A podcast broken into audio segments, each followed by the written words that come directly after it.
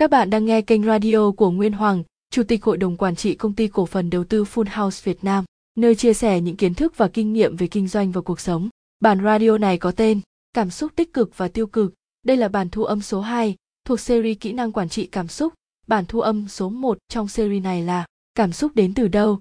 Nếu bạn nào chưa nghe thì hãy tìm để nghe nha. Biên kịch Hoàng Sĩ Nguyên, giọng đọc Quỳnh Anh. Bản thu âm này có thời lượng chưa đến 10 phút để đảm bảo bạn sử dụng hiệu quả khoảng thời gian quý giá này. Bạn hãy tìm nơi nào yên tĩnh, có chỗ ngồi hoặc nằm thật thoải mái, không vướng víu bất cứ thứ gì. Hãy thả lòng cơ thể để tập trung hơn, nhớ là 10 phút này chỉ dành riêng cho việc nghe thôi, không nghĩ đến bất cứ việc gì khác. Nếu có thêm một ly nước nữa thì thật tuyệt. Mời các bạn chuẩn bị lắng nghe.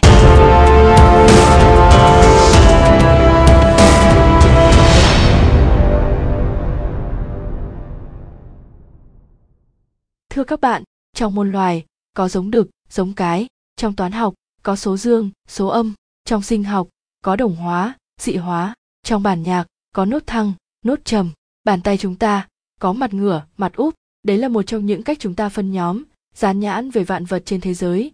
Tất nhiên còn rất nhiều mặt của vấn đề, chứ không chỉ riêng hai mặt. Tuy nhiên, chúng ta cần phải hệ thống, phân khúc vạn vật ra để đúc kết kinh nghiệm và truyền đạt liên tục cho nhau.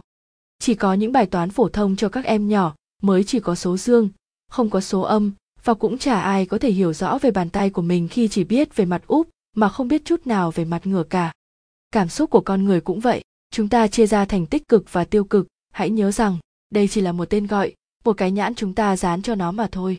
Một số cảm xúc tích cực của con người như yêu, vui sướng, thỏa mãn, hài lòng, quan tâm, thích thú, hạnh phúc, thanh thản, ngạc nhiên, một số cảm xúc tiêu cực của con người như sợ hãi, tức giận, ghê tởm, buồn, thịnh nộ, cô đơn, lo lắng, bực bội, khó chịu. Tôi cũng không biết từ bao giờ, loài người chỉ thích trải nghiệm cảm xúc tích cực, tôn vinh chúng, sau đó lên án, tẩy chay các cảm xúc tiêu cực. Những người có trí tuệ cảm xúc tốt luôn biết cách đem lại cho người khác những trải nghiệm cảm xúc tích cực thông qua sự tương tác của mình với người khác.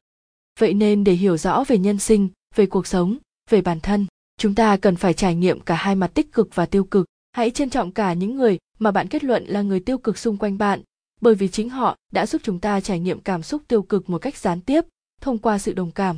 Nếu không có những trải nghiệm đó, chắc chắn một điều là bạn không thể hiểu sâu về bản thân. Đừng tự vỗ ngực tôi là người tích cực và coi thường những người mà bạn kết luận là tiêu cực. Thực tế trong mỗi con người, ai cũng có cả tích cực và tiêu cực. Chúng ta cần phải hiểu rõ như vậy để hoan hỉ đón nhận tất cả những gì đến với cuộc sống của mình và chấp nhận con người mình như bao người khác phần lớn mọi người chỉ thích chia sẻ những điều tích cực và giấu đi những thứ tiêu cực, bởi họ cho rằng đó là xấu và ảnh hưởng đến người khác, đặc biệt là trên môi trường internet. Vậy nên đừng bao giờ so sánh bản thân mình với bất kỳ ai. Những gì bạn thấy, bạn biết về người khác cũng chỉ là những thứ họ muốn cho bạn thấy mà thôi, và chả ai muốn cho bạn thấy những mặt trái, những góc khuất của mình, bởi vì họ cũng như bạn, sợ mất hình ảnh, sợ những đánh giá không tốt. Làm như vậy họ cho rằng mình không có lợi gì cả.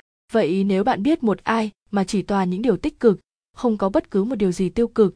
Một là phải xem lại góc nhìn của bản thân, hai là phải nhìn kỹ con người đó thêm. Liên hệ qua phật học, chúng ta thường nghe thấy từ là buông bỏ, buông xả, ở đây hiểu là bỏ bớt tham, sân, si để được an lạc và tự do hơn. Hiểu đơn giản hơn là biết cách chấp nhận mặt tiêu cực của bản thân, rồi dần dần điều chỉnh, cải thiện chúng. Ở đây có thể hiểu là tu tập, và bạn sẽ nhận được nhiều cảm xúc tích cực hơn trong cuộc sống hàng ngày. Ví dụ bạn là một người ngăn nắp gọn gàng, bạn tự hào về bản thân mình và thích điều đó. Bạn cho rằng bừa bãi, lộn xộn là không thể chấp nhận được. Đến một ngày, bạn phải chia sẻ không gian sống, làm việc với người khác như là thuê nhà ở chung, làm việc chung.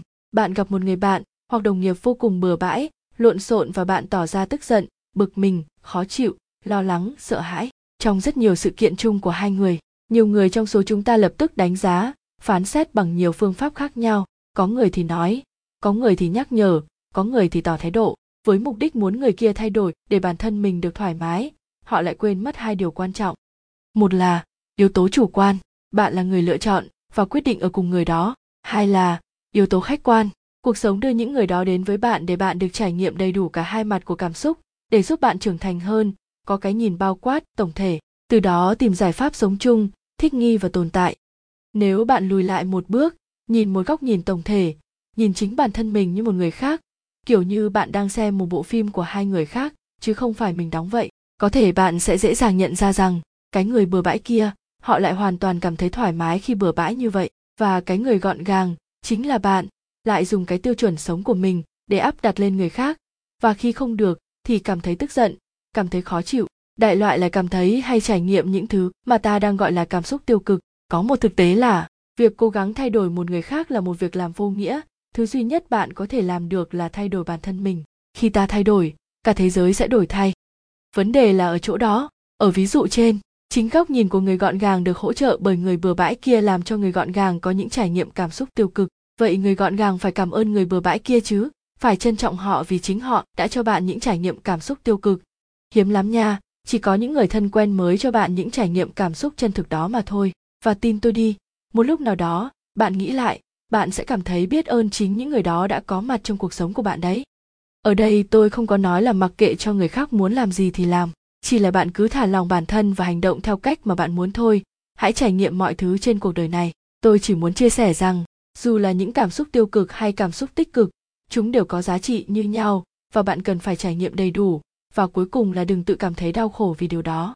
Điều cuối cùng tôi muốn chia sẻ là, dù bất kỳ sự kiện nào diễn ra trong cuộc đời bạn việc nhận lấy cảm xúc tích cực hay tiêu cực bạn luôn là người được chọn. Cảm ơn các bạn đã lắng nghe.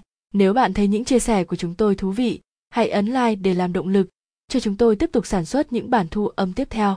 Nếu thấy có ích hãy ấn nút chia sẻ lên các trang mạng xã hội của bạn để những người xung quanh bạn cùng nghe và bàn luận. Nếu cần giúp đỡ chuyên sâu về cảm xúc bản thân bạn hãy truy cập website anh già 40.com và để lại lời nhắn.